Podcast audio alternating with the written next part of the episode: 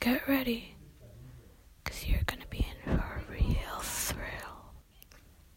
There was once a story of a little girl. Her family was a little twisted. She didn't really like them. She was walking in the woods when she saw a figure. She didn't really care at this point if she killed him or not.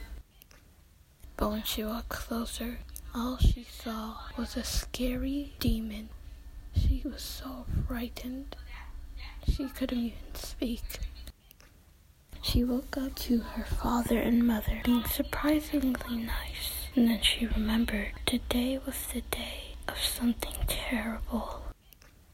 Run away, run away, run away, a voice in the back of her head told her. That's then she ran into the woods and saw that same monster.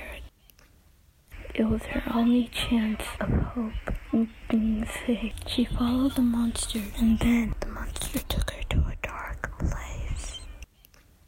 She woke up and she remembered. It was dark and black.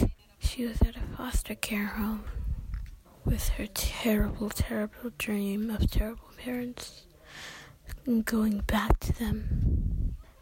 And what she saw in the forest when she was 12 she moved here.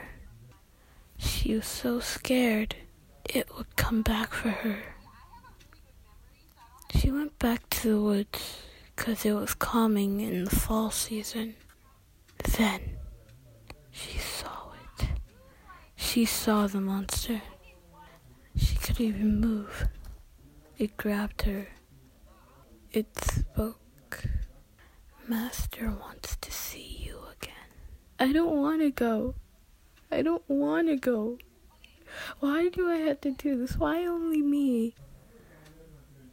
You don't remember what happened last time? I don't understand this. I don't understand you. Can I just go back home? Dear sweet child, why do you want to go back? Don't you love it here?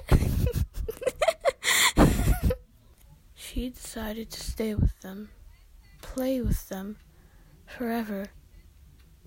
and ever and endeavor,